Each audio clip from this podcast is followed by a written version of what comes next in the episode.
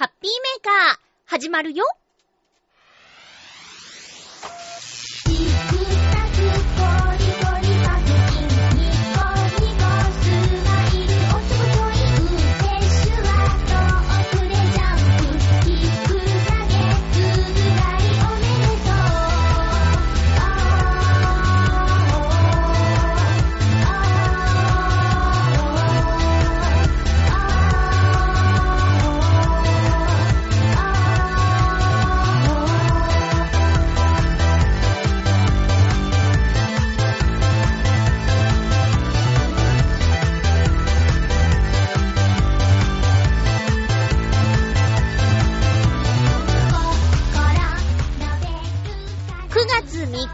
まゆっちょのハッピーメーカー。この番組は、ハッピーな時間を一緒に過ごしましょうというコンセプトのもと、ちょわへよ .com のサポートでお届けしております。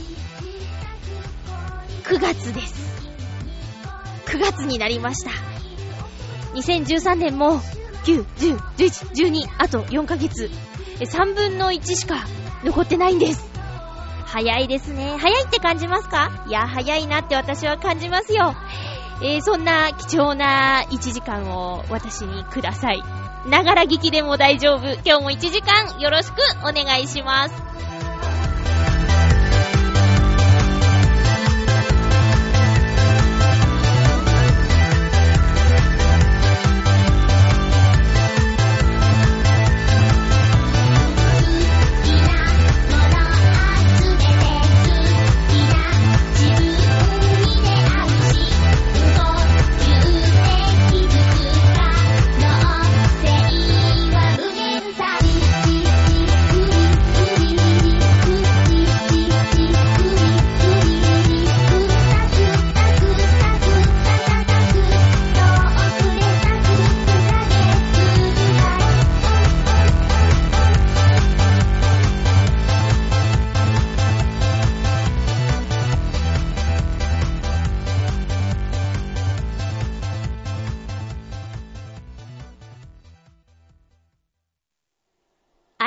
まして、ハッピー、まゆちょこと、あませまゆです。暑いね。9月に入りましたけど、まあ、長期予報でね、9月いっぱいまで、じゃ、残暑 違う。残暑続くって言ってたから、まあ、ある程度は覚悟してたけど、なんだかその9月っていう言葉のせいか、ちょっとね、涼しくなるのを期待してしまうっていうところがあってね、えー、1週間ぐらい前かな、すごく過ごしやすい、何日間かがあったでしょ？あれのせいか、ちょっと体がね、怠けてしまっているのかもしれない。皆さん、この季節、夏バテ、来そうですね。気をつけて過ごしましょう。そんな私、あの、食生活を、ちゃんとしなきゃなと思ってね。一時ね、その暑くてキッチンに立つのも嫌だって、スムージーを作るのさえもう嫌だみたいになっちゃった時に、ちょっとパンとか、そのコンビニで買えるもので食事を済ませてしまっていた時期があったんですよ。スナック菓子とかも食べないようにしてたのに、あるその時期はね、なんかむしゃむしゃ食べちゃってた時があったの。そしたらやっぱりね、あのー、体重に、えー、影響がありまして、そんな急激なバーンじゃないんだけど、順調にちょっとずつ減っていたのが、元に戻るみたいな感じになっちゃっててね。これはいかんと思って、最近私がハマっているのは、え、キュウリ、丸かじり。キュウリを丸かじりすると空腹が満たされますね。トトロのシーンの中でありましたよね。あの、さつきとメイがおばあちゃんの畑で、えー、川で冷やした野菜を丸かじりするシーン。あれのキュウリのところ、下手も髪切ってペッてやってね。うん。あれこれ先週話したような気がする。えー、話したっけ？じゃあじゃあじゃあ、違う野菜の話をしよう。えっ、ー、とね、これもまたテレビでやっていたレシピなんだけど、うそーんと思いながら作ってみたらとっても良かったのでおすすめします。ある意味、ズボラ飯。だけど、すごく栄養があると思いますよ。用意するのは、トマト。ちょっと大きめのトマト。1個。あとは、ニンニク。これ、チューブでも、生のニンニクでもいいですよ。えー、あとは、オリーブオイル。塩以上です。すごく簡単にできそうでしょ？えー、これはね、トマト丸ごとスープみたいな名前だったかな？なんですけど、ヘタを、トマトのヘタをまず取ります。グリーっと。グリーっとやって。で、えーとね、ヘタの反対側、お尻の方なのかな？に十字に、こう、包丁で切れ目を入れます。それを耐熱の器に入れます。そして、オリーブオイル大さじ2杯。あとは、ニンニク1かけ分を、こう、すりおろして。まあ、みじん切りでもいいけど。で、チューブだったら、まあ、適量。1かけ分かなぐらい、ビューっと入れて、で、あとは、塩、少々。うん。レシピには小さじ4分の1みたいなこと書いてあったけど、まあ、お好みでシャーっとかけて、あとはラップをかけて、電子レンジで5分加熱。すると、スープができます。これね、すごく美味しくて、すごく簡単で、すごく栄養があると思うんで、ぜひやってみてください。これは冬でもあったかくて美味しいと思うし、そのトマトを丸ごと、そのトマトのエキスも逃がすことなくスープの中にちゃんと入っている状態でいただくことができるので、トマトの栄養も丸ごと取ることができますよ。トマト丸ごとスープはね、なんかね、テレビでやってたんですよね。なんだったかな？トマト特集をやってたテレビでやってて、わ、これは簡単だと思って、やってみたらね、すごく美味しかったですよ。まあ、そんなようにして、そんな風にして、なんとか栄養を取るように努力しないと、ついつい楽なご飯の方に行ってしまうんでね、えー、そろそろ豆乳、キノコ、キノコじゃない。豆乳、きなこ、蜂蜜、ドリンクを復活させようかなって思ってたり、まあ、意識的にそういうことをやっていこうと思ってます。というのも、私最近やっぱりちょっとね、バテ気味。うーん。予定がなければグレートしちゃう。あと家の中が暑いと動く気になれないという、もうダメな人に今なっちゃってますね。だからって一人でいるのにエアコンつけるのはなーって、そこはケチンボなんですよね。ケチというかエコというか、よくわかんないです、もう。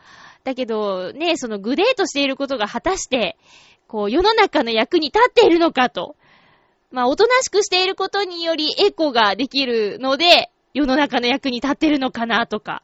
いや、そんなことはない。何の生産性もないぞ、みたいなこととかね、いろいろと考えてしまっているんですけど、そんなまゆっちょのハッピーメーカーですが、えー、普通おたいただいているので、ここでご紹介したいと思います。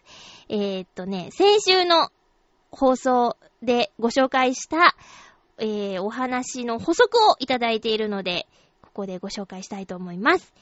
ハッピーネーム、コージーアットワークさん、ありがとうございます。まゆっちょ、ハッピー、ハッピー、先週の投稿に補足です。はい。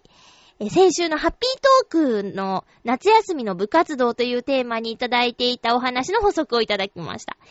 えー、学生時代の私はバスケ部に所属していました。お当たってたかな？バスケかバレーかな？ーとか言ってたよね。えー、当時の顧問はアメリカで運動生理学を学んだばかりの若手で、あんまり強いチームにはしてくれませんでしたが、水分補給とかスポーツ栄養学については、おそらく最新の知識を持っていました。そのため、よそのチームみたいに、水を飲むなではなく、口をゆすぐようにして何回にも分けて飲めとか、おー、試合前数日の食事は油物を控えて、肉と魚、野菜をバランスよく、とかの細かい指示が多かったように思います。お、いいですね。当時、監督の多くが根性論で、中には市内を振り回す怖い人もいたと聞いているので、私のチームは特殊な例だったのかも。あ、いいなぁ。ただし、指示されたことができないと。なぜできないのですか？理由は何だと思いますか？どうすればできると思いますか？ではやってみて、やってみせてください。と、口調は穏やかなものの、決して途中で許してくれなかったところは、やっぱりおっかない指導者でした。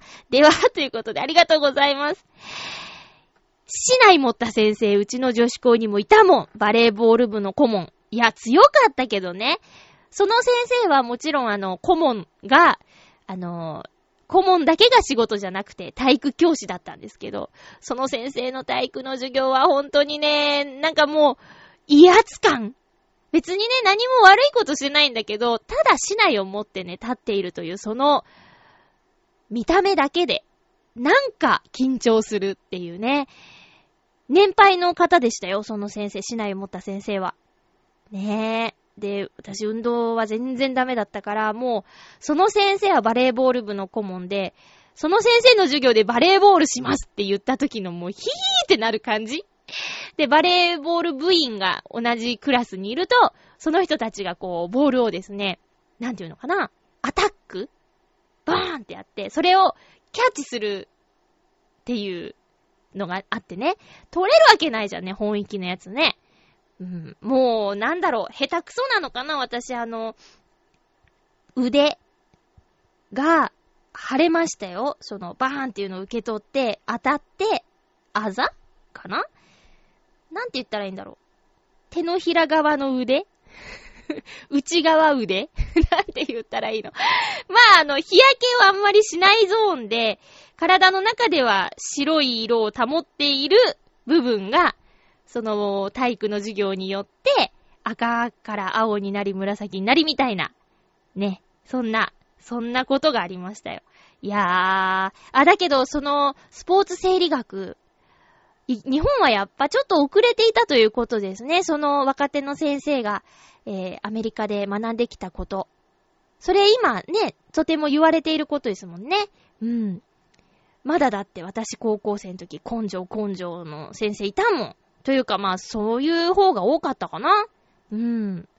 だけど、その、叱られる時もそうだけどさ、冷静に、ちょっとずつこう、攻め込まれてって、じゃあやってみてっていうのって、一番怖いかもしれないね。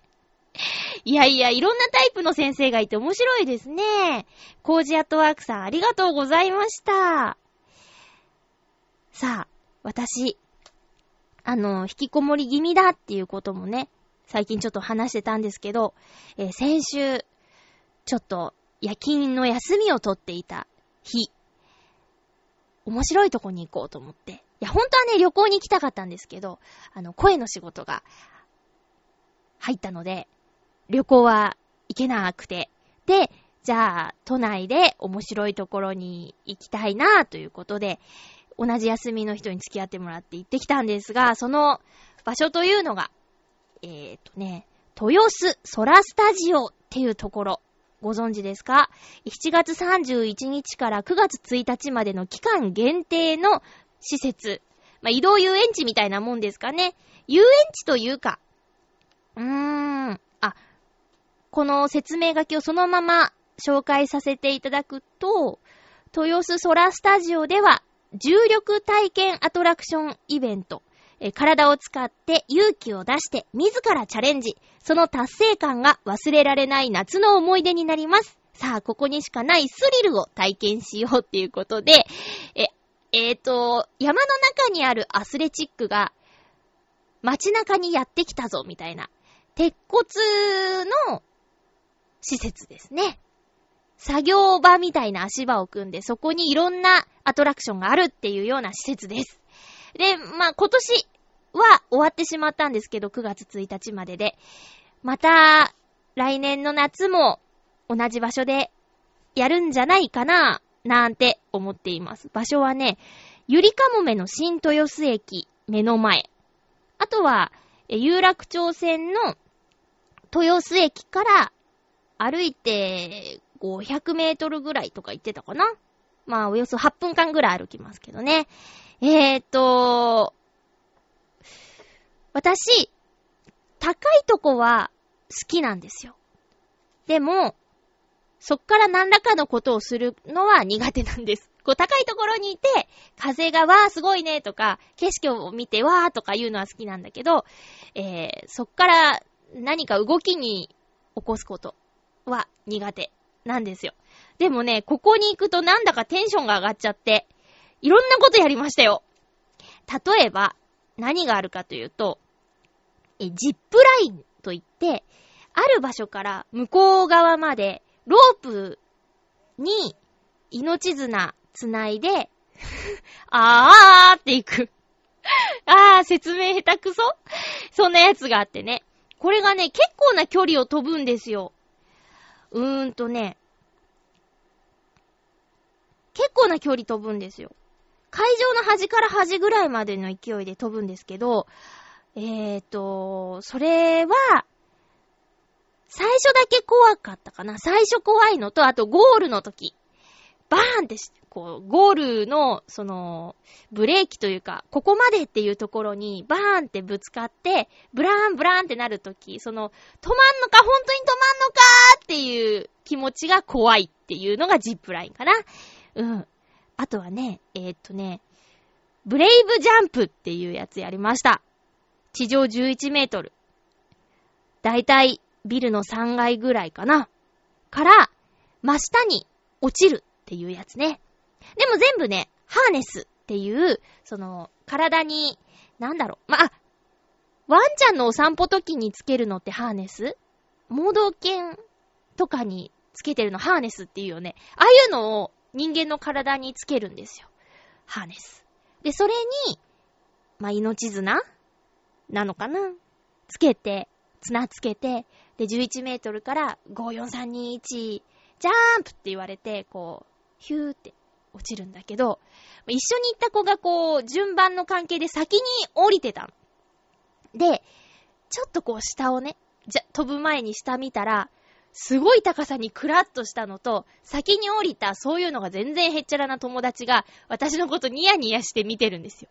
いけんの？みたいな感じで。なんか、火がついて、ってやろうじゃねえかみたいな 感じで、で、行ったんだけど、あれはね、2回目無理です。私なんであんなに勇気が出たのかわからないっていうぐらい、ブレイブジャンプ、地上11メートルからの、こう、落下？落下？ジャンプ？うーん、落ちる？降りる？それはね、よく頑張ったなぁと思います。で、ちゃんと、タッとこう、足で着地できたらかっこいいんだけど、そんなの絶対無理なんですよ。私もう、足を、その、踏み、足場からこう、踏み出した途端、怖いってなって、上向いて目つぶっちゃったから、あーって、あーって言いながら降りたから、いつ着地するかなんてわからなくて、尻餅状態で、ギャーみたいな。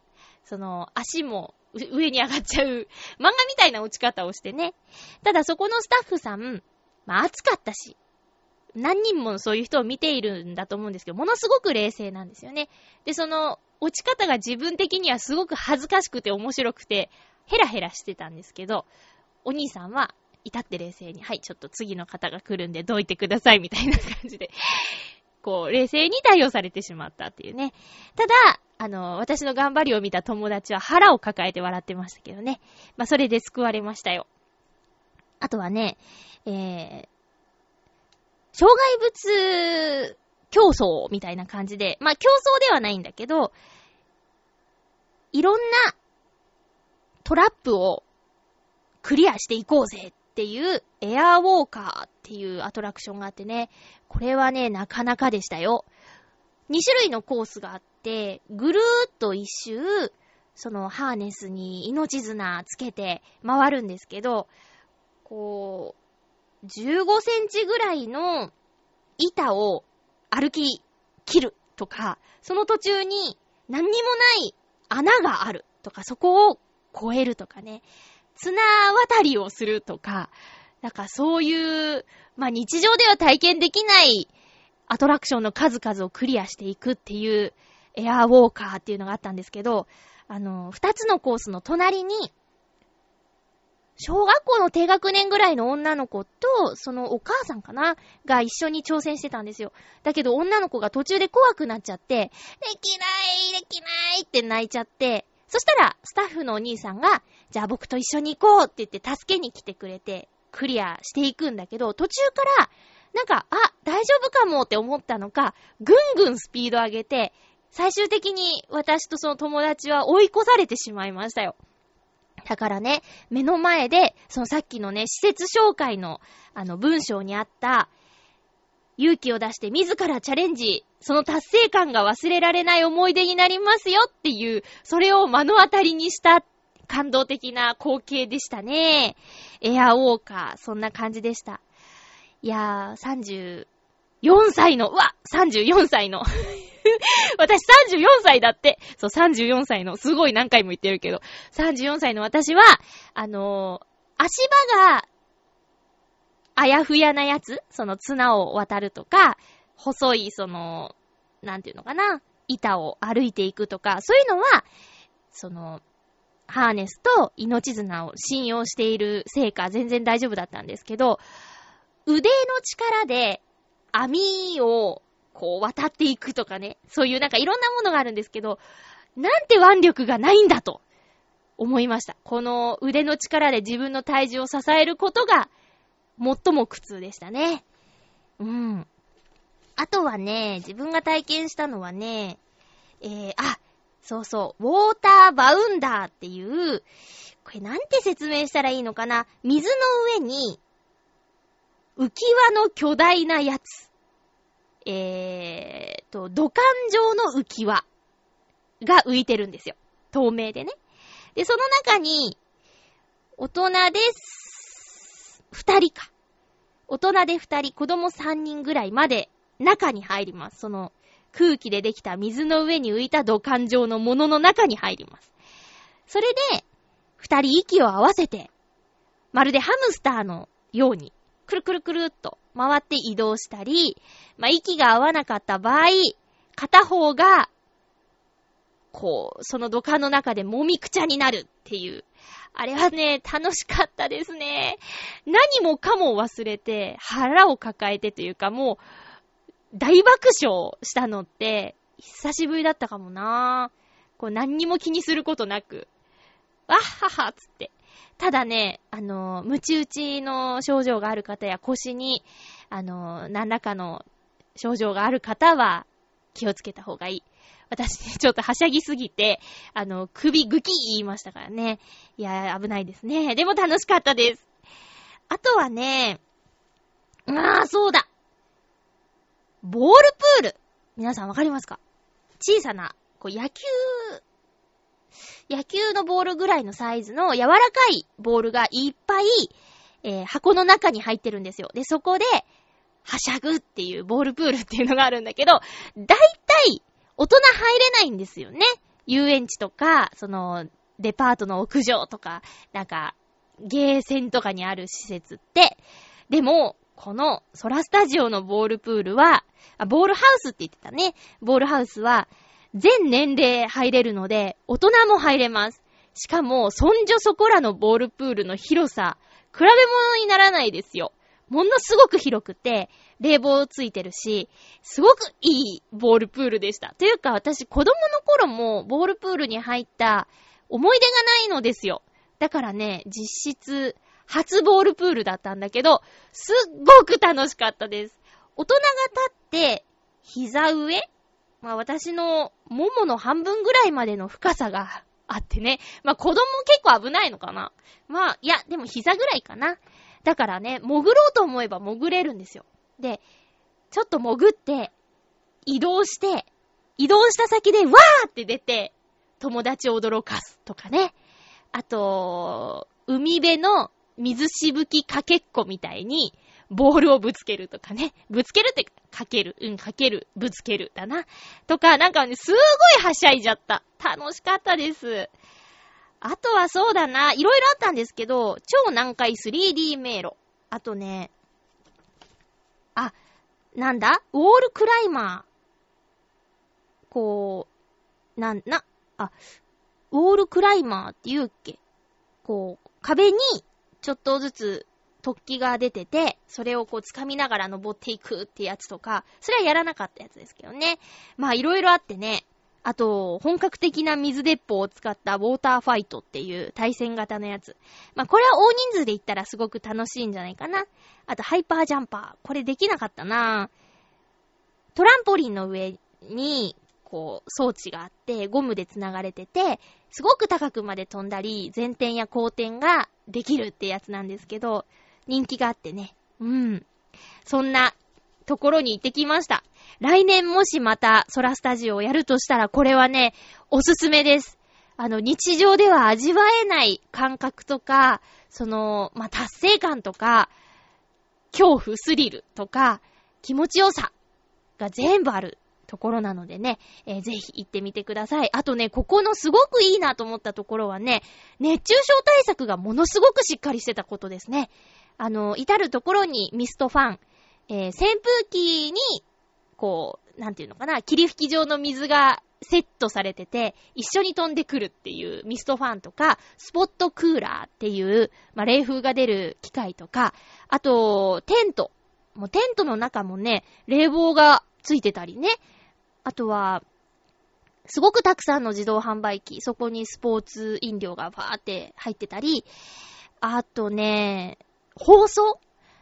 今日は湿度も高く気温も高いので熱中症にならないように水分補給、あと20分に一度は休憩してくださいねっていう放送が、まあ結構な感じで流れてね。で、それが嫌な感じじゃなく流れてて。あとはそうですね。まあ、とにかく熱中症、あ、そうだ、入った時に、うちわと熱中症対策キャンディーをね、くれるとかね。うん。そういう感じで、まあ、炎天下で危ないっちゃ危ないんだけど、スタッフさんのそういう配慮がしっかりされたところなんで、お子さん連れの方も安心して楽しめるし、本当に、まあ何回も言うけど日常では味わえない体験ができるところということで、もし来年の夏もやるとしたら、これはすごくおすすめの場所ですね。うん。豊洲ソラスタジオに行ってきたお話を割と長々としてしまいました。えー、続きましてはコーナー行きましょう。ハッピートークハッピートークのコーナーです。今日のテーマはあなたの防災対策ということで、えー、たまには真面目にお話をしましょうっていう感じですね。えー、9月の1日が防災の日ということで、テレビでいろんな特集もされていたと思います。あの、改めて感じるんじゃないかなと思いますね。えー、特に私のハマっているドラマ、アマちゃん、この一週間、ついに東日本大震災が起きてしまったというお話に突入して、え9月いっぱいで終わってしまうアマちゃん、アマちゃんロスなんていう言葉も世の中には出てきていますが、私もその一人になりそうな感じです。毎日の楽しみがね、えー、終わってしまうっていうことで、アマちゃんロス。じゃなくて、防災対策のお話。皆さんからメッセージいただいています。ありがとうございます。まずご紹介するのは、ハッピーネーム、フクロウのキスさん、ありがとうございます。まゆちょさん皆様、ハッピー、ハッピー？今回のテーマ、私の防災対策について。私の場合は、基本的には、ありきたりな用意しかしていません。まず、1週間分の保存食と水1日分。それから、常に夜間に水を入れておくようにしています。あとは、もらい物の防災キットと、防災キットのラジオとかランプがありますね。若干人と違うことは、普段出歩くときには、軍用のブーツを履くことが多いです。これは、災害時に発生するガラスなどの瓦礫対策に履いているのですが、震災前には気にしすぎと呆れられ、呆れられたものでした。最近では、これについて批判する人はいなくなりましたね。それでは、ということで、フクロウのキスさんありがとうございます。靴ね、今読んでて思った。女性なんか特に、ミュールとか、なんか、華奢なね、靴を履いている方多いですけど、確かにそうですよね。あのー、まあ、ガラスとか、ないにしても、交通機関がストップしてしまって、徒歩で帰宅する場合、その靴で何キロ歩けるんだみたいなこととか、ちょっと思いますよね。いやー、そうか。軍用のブーツですか。軍、ブーツじゃなくて軍用のブーツね。強そう。あとそうか、ありきたりな用意ということで、一週間分の保存食なのか、うーん。私全然足りてないですね。っていうかね、まあ、正直、引っ越しをしてからね、あの前の家でやっていた防災グッズをあの、なんていうのかな、ばらしたというか、なんていうかな、改めて用意しようしようと思いつつ、今正直、水、ペットボトルの水、まあ2リットルのやつ1個と、あと、なんですかね、食べ物も、その、カロリーメイト的なものを少し用意してあるぐらいなんですよ。だからね、今回このテーマにしたのは、あの、自分のその対策がいかに甘いかっていうことと皆さんの意見を参考に改めて用意しなくちゃなっていうこともあって、あえっ、ー、と、このテーマにしました。うーん。だから、いや、やっぱり、一週間分がありきたりなのかっていうことですね。今はちょっと思ったのは。ええー。あとは？常に夜間。あ、でもお母さんにね、言われたことあります。お風呂に水をいつも溜めといた方がいいんじゃない？みたいなこととか。うん。でもね、実際、その、3、3月11日は、えー、お風呂に水を溜めてたことで、断水しちゃったんですけどね、浦安のその住んでた地域は。まあ、浦安で断水だけで済んだって言ったらすごくラッキーなところに住んでいたんですけど、まあ、下水とか、そのガスも止まっちゃったとこもあるからね。それが、うちの地域は断水だけだったんでよかったんですけど、まあ、その水を溜めていたから、トイレが困らなかったっていうのはありますね、実際ね。うん。そのお風呂に溜めてたお水をトイレのタンクに入れて流すっていう。うん。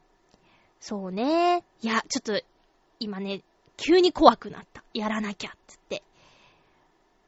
袋のキスさん、ありがとうございます。続きましては、ハッピーネーム、アミューさん、ありがとうございます。まゆっちょさん、ハッピーです。ハッピーです。今回のテーマ、私の防災対策ですが、家には家族分の避難用リュックを備えており、うーん、会社には社員用の備蓄食料があるので、長距離を移動しなければならない時のためにスニーカーを入れています。会社しっかりしてるなぁ。うーん、そういうのを置け、置かせてもらえるところがあるんだね。えー、また、通勤用のカバンに懐中電灯と携帯の簡易充電器を入れています。うん。一昨年の震災の時に痛感したのは、その場が安全ならば動かないということでしょうか。ああ、そうだね。むやみに移動せず、安全そうであれば、その場で待機することを心がけています。話は変わりますが、昨年10月に福島第一原発事故で避難指示解除準備区域に指定された福島県奈良浜町に訪れました。うん。地震で崩れた家、荒れ果てた田畑。線路には雑草が生い茂り、スーパーでは引き取り前のクリーニングのカバーが付けられたままの衣服がありました。住宅街に入り、庭に放置された子供が乗って遊ぶ自動車を見たとき、思わず涙が出そうになりました。お会いしたことはないですが、きっと幸せな家庭、家族生活があったはずなのに。住民はおらず、警察の方や自警団、防護服を着て警戒区域に向かう作業員を乗せたワゴン車しかいない生活感が消え去った街を見て震災の悲惨さを改めて実感した出来事でした。決して他人事ではなく、今度は自分たちに突きつけられるかもしれないと思い、常日頃防災意識を持っています。あのお宅に再び笑い声が響く日が、響く日が来ますように。ということで、アミューさん、ありがとうございます。もう被災地を訪問しているんですね。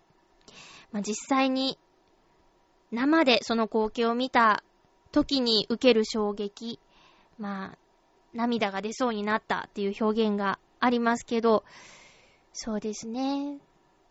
あの、私は被災地には行けてないのですが、24時間テレビを、まあ、ずっとは見れなかったですけど、ちょいちょいこう見てたら、やっぱりあの、被災者の方の体験談とかやってて、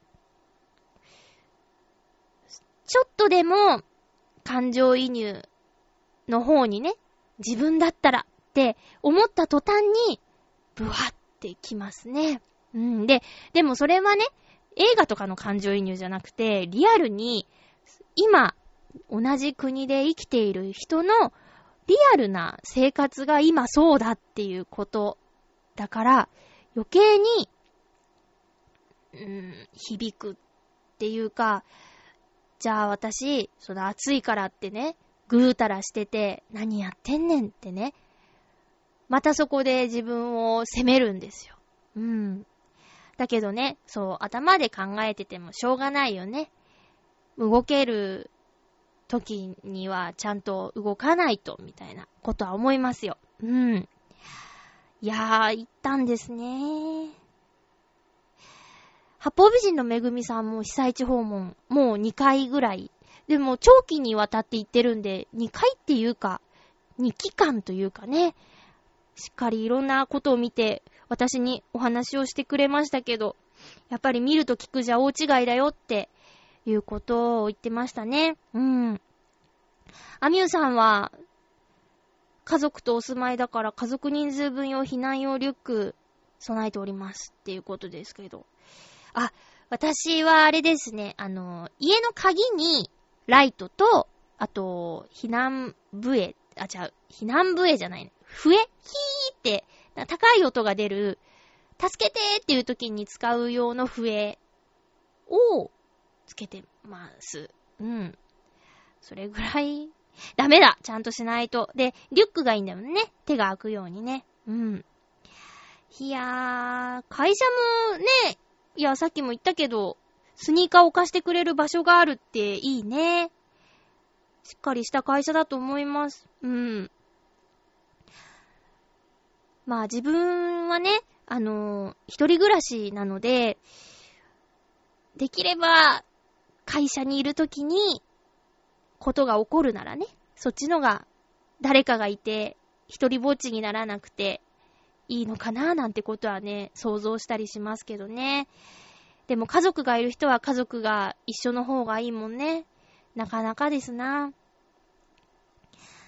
変な話ですけど、あの、家にいるときって油断した格好してるですよ。で、特に私夜勤なので、皆さんがちゃんとした服を着て働いている時間に、うーん、まあ、部屋着で、パジャマ、パジャマでもないけど、なんかラフな格好なんです。それで、もしね、外に逃げなきゃいけないみたいになった時に、恥ずかしいな、とか、そういう言葉 なんか、なんか、ぬるいけど、それ、それもちょっとね、考えてしまうんですよ。うん。なんか余震が続いていた時期はね、昼間だけど、その、ちゃんとした服で一日中過ごすっていうことをしていましたね。あ、まあ、ぶっちゃけて言えば、あれですよ。女性なんで えー、下着ですね。それをつけっぱなしで過ごすっていう感じですね。うん。いやいや、いやいやいや、ちゃんと用意しよう。アミューさん、貴重なお話も、ありがとうございました。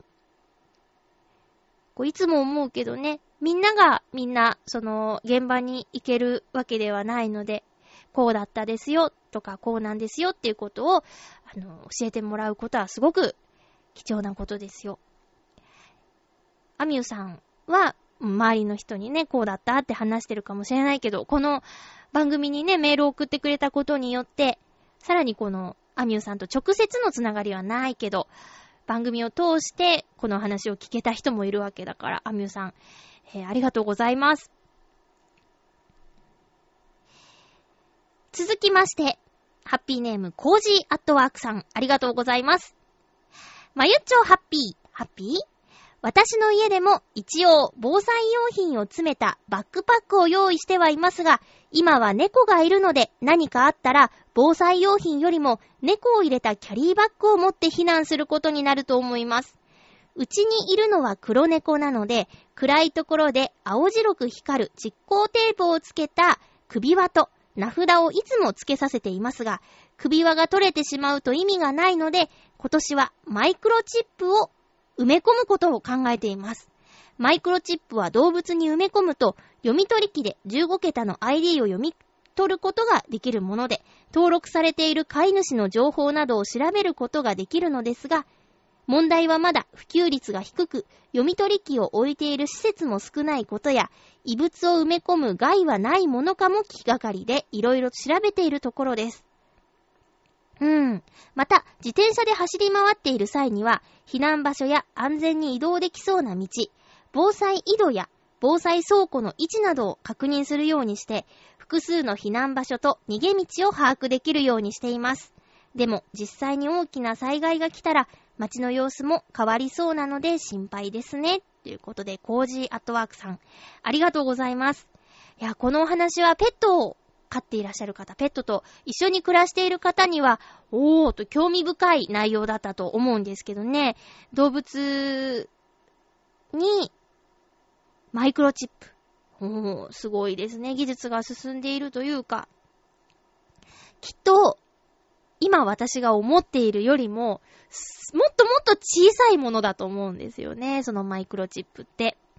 で、たまたまね、あの、昨日、昨日というかまあ週末、情熱大陸っていう、えー、番組で、心臓外科医さんのお話を見てて、その中で紹介されていた患者さんが、え人工の心臓をね、体に入れていたんですが、それはかなり大きなものだったんですよ。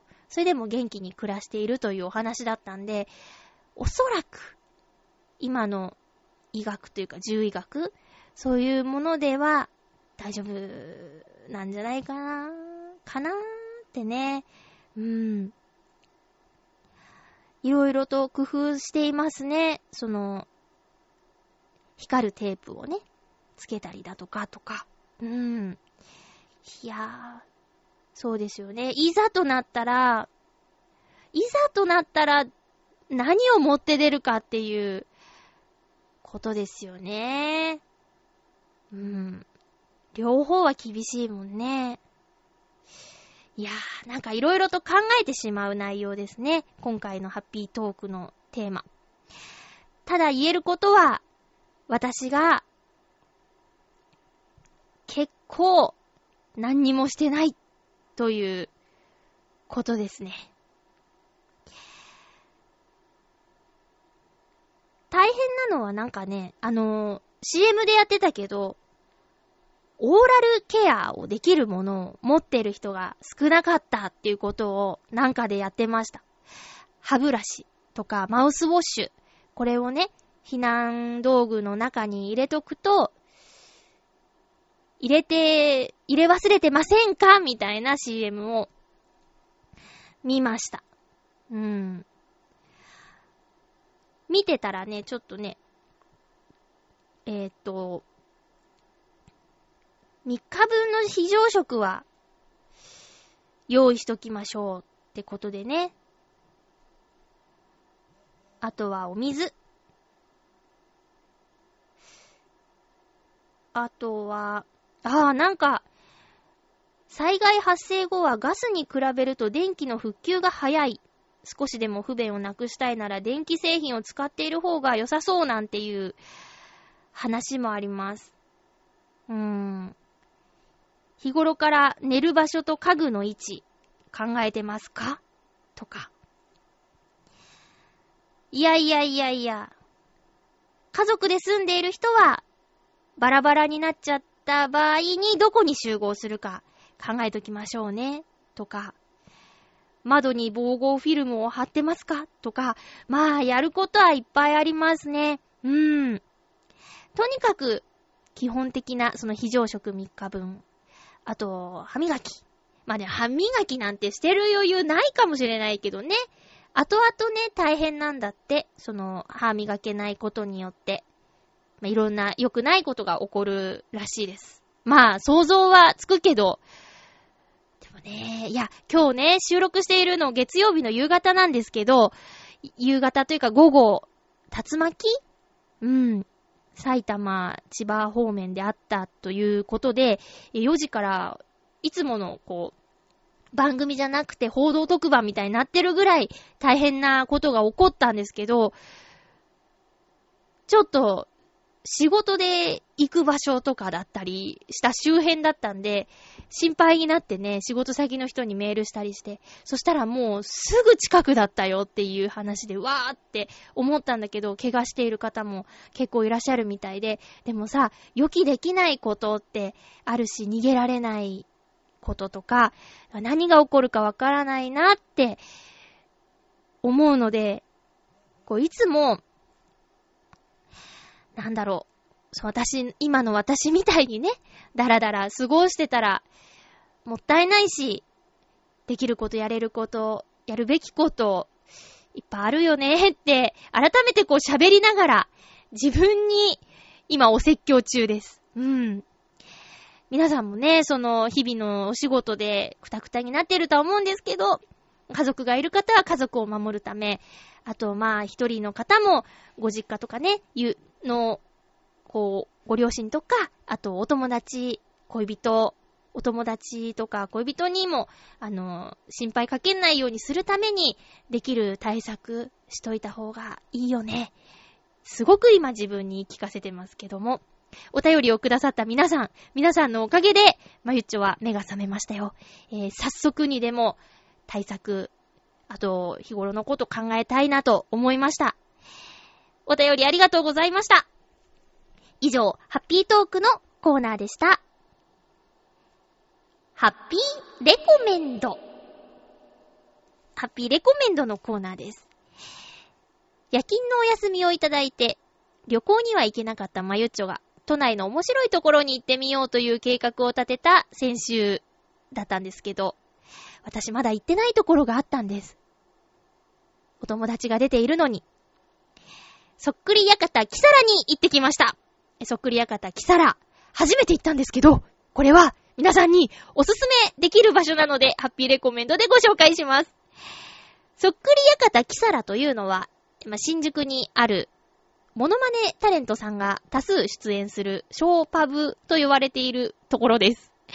えー、初めて行ってきたんですけど、きっかけは、このチョアヘヨ .com でもおしゃべりをしている石川不良さんがキサラの芸人さんだということで、えー、興味が出ました。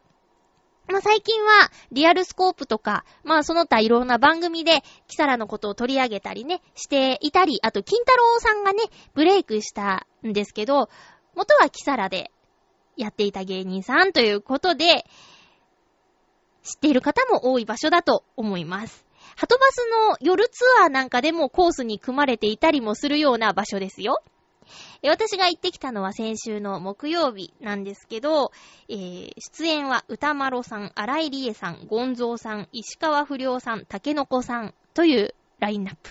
まあ、一日というか一晩で、え、2ステージ、第1部、第2部とあります。第1部は、えー、バイキング料理がついて5000円、5500円かな？で、第2部は飲み放題のみで、えー、3500円です。で、飲み放題のみなんですけど、あの、注文すれば500円からカレーや麻婆豆腐などなど、食事を注文することもできます。えーとね、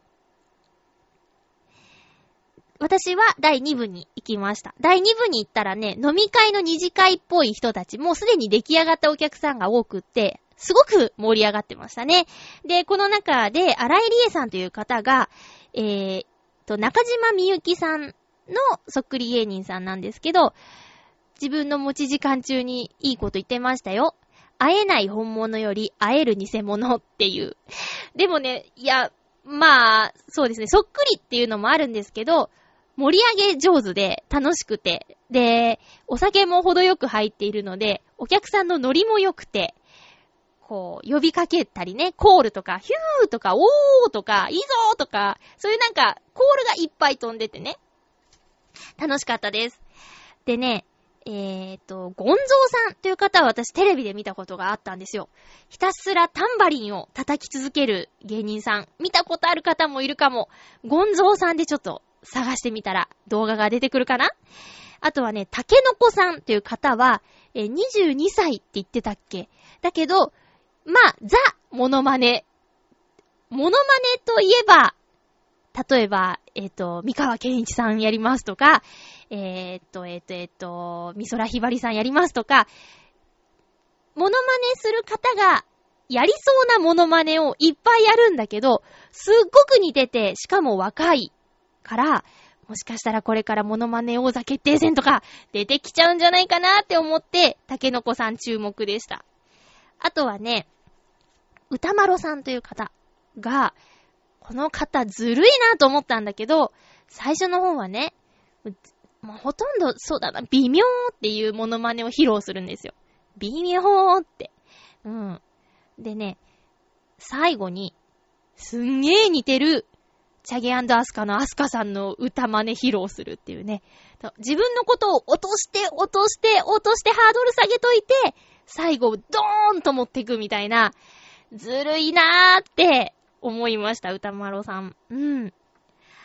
あとは、あ、そうだ、アニメモノマネをする、効果音モノマネをするっていう、タッツイさんっていう方も結構面白かったですね。うん。テレビでこの人も見たことがあるかも。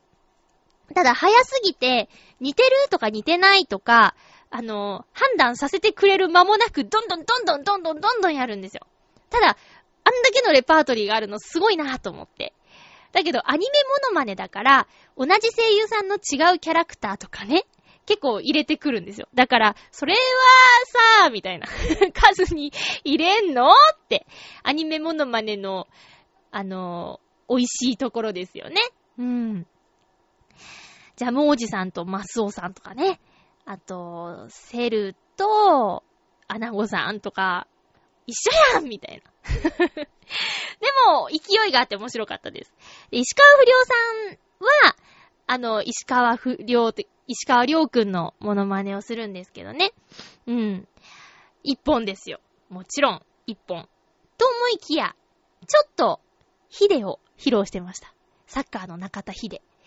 以前ね、ヒデシュンスケっていうコンビを、一時組んでいたんですよね、確か。写真見たことある。うん。で、またちょっと、今日は特別にみたいなことをアナウンスで入ってえ見せてもらいましたけどね。でもほんと一瞬で、写真撮影をご遠慮くださいとか言ってたなまあ、撮る間もなかったけどね。うん。まあ、正直、授業参観に来た母親の気分ですよ。知ってる人がさ、あんな華やかなステージに出てるのを見るのって、なんか、複雑な気持ちになるね。で、今回ね、何も言わずに行ったんです。行くねとか、行きますよみたいなこと言わずに、突然客席にいて、で、キサラのショーは、1時間ぐらいそのネタを見せてもらう時間があって、その後、出演者が客席に来て、あの、写真撮影をしてくれるっていう時間がありまして。で、その時にね、あのー、あれって、うん言ってよみたいな感じでリアクションされて、え、石川不良さんのブログに、まゆちょが来たみたいなことも書いてくれてたんですけど、その後ね、メールで、あのー、今日どうだったみたいな。ダメ出しお願いしますって書いてあって、ダメ出し？ええー、って。どうしたらいいんだろうと思ってね。え、ダメ出しは返信してないですけど。でも、キサラはすごく楽しくて、えー、中でもね、店長さんがめちゃめちゃいい人。お客さんが入るたびに、あのー、中野のエグザイル様ご来店ですとか、なんかそのお客さんをいじるんですよ。うん。で、早いうち入ってたら、そのお客さんと店長の掛け合いが見れて、それもまた美味しいなとか。あと店長さんが出てきて、えー、ちょっと喋ったりとかね、盛り上げたり。店員さんがみんなで手拍子とか率先してやって盛り上げているとか、そういうのがね、すごく良かったです、キサラ。うん。良かったです。おすすめです。ハマっちゃいました。で、多分ね、いっぱいいろんなタレントさんがいて、テレビに出ている方にも会えると思いますよ。例えば、小賀修さんとかって、あのー、トンネルズの、えー、細かすぎて伝わらないモノマネとかに結構出てて、あと、クジラさんっていう方も出てたりね、しますよね。さすがに金太郎さんとか、そういう有名な方の名前は、えー、今月、来月、9月いっぱい見つけることはできなかったけど、まあそれでもサプライズでね、突然現れたりするかもしれないしね。うん。ということで、そっくり館キサラ、行ってみたらめちゃめちゃ楽しかったというお話。お酒が好きな方は3500円で飲み放題って、で、えっ、ー、と、ショーが見れてっていうのは、ものすごくお得だと思います。うん。おすすめします。予約はしていった方がいいですね。平日の木曜日だったけど満席でしたよ。予約していない方ごめんなさいみたいな感じでしたね。うん。なので予約をして、えー、キサラにぜひ行ってみてください。もう一個ね、映画見た話もしたかったんですけど、来週かな？マン・オブ・スティールを見てきました。スーパーマンですね。えー、ということで、まあ、あっという間の1時間ですけど、え次回は、8月10日の放送、8月8日月曜、あ、月曜って言っちゃった。8月8日日曜日の収録予定です。え、テーマはですね、うーん、え、好きな家事、嫌いな家事ということで、え、家族と一緒に生活している方もこれはやってるんだ、みたいなこととか、あとまあ自分の部屋とか、まあ、自分の服とか、いろいろあると思うんですけど、えー、あと、そうですね、一人暮らしの方はもう全部一人でしなきゃいけないんだけども、えー、あとは旦那さんだったりする方は、えー、これは楽しくやれるけど、これはやりたくないな、みたいなこととか、いろいろあると思うんですけど、好きな家事、嫌いな家事というテーマでやっていきたいと思います。えー、ということで、まあ、今日はなんか、だらだらと喋っちゃいましたね。ちょっとね、なん、いろいろと考えるところありまして、まあ、お便りが最近減っていて、その、1時間私の、ね、身の上話をするのも、皆さん、皆さん本当に聞いてるのかなって最近ちょっと不安になってしまうぐらいなんですけど、時間、まあ前も言ってたなどうしようかな ?30 分とかのが聞きやすいのかなとか、まあ定期的な悩みですよね、これはね。定期的に発生する不安感と悩みですけど、まあ、でも、アミューさんがね、お便りくれて、なんかお便りできなくてごめんなさいみたいなことをね、送ってくださったんですけど、そうやってね、こう、お便りをできないことを申し訳ない気分にさせてしまうのも、ちょっと不本意なので、まあ、時間がある時に時間がある方が送ってくれたらいいなと思ってます。ちょっと寂しいけどね。なので、そんなね、貴重な時間割いてお便りくださる皆さんどうもありがとうございます。お相手は、まゆちょこと、あませまゆでした。また来週、ハッピーな時間を一緒に過ごしましょう。ハッピー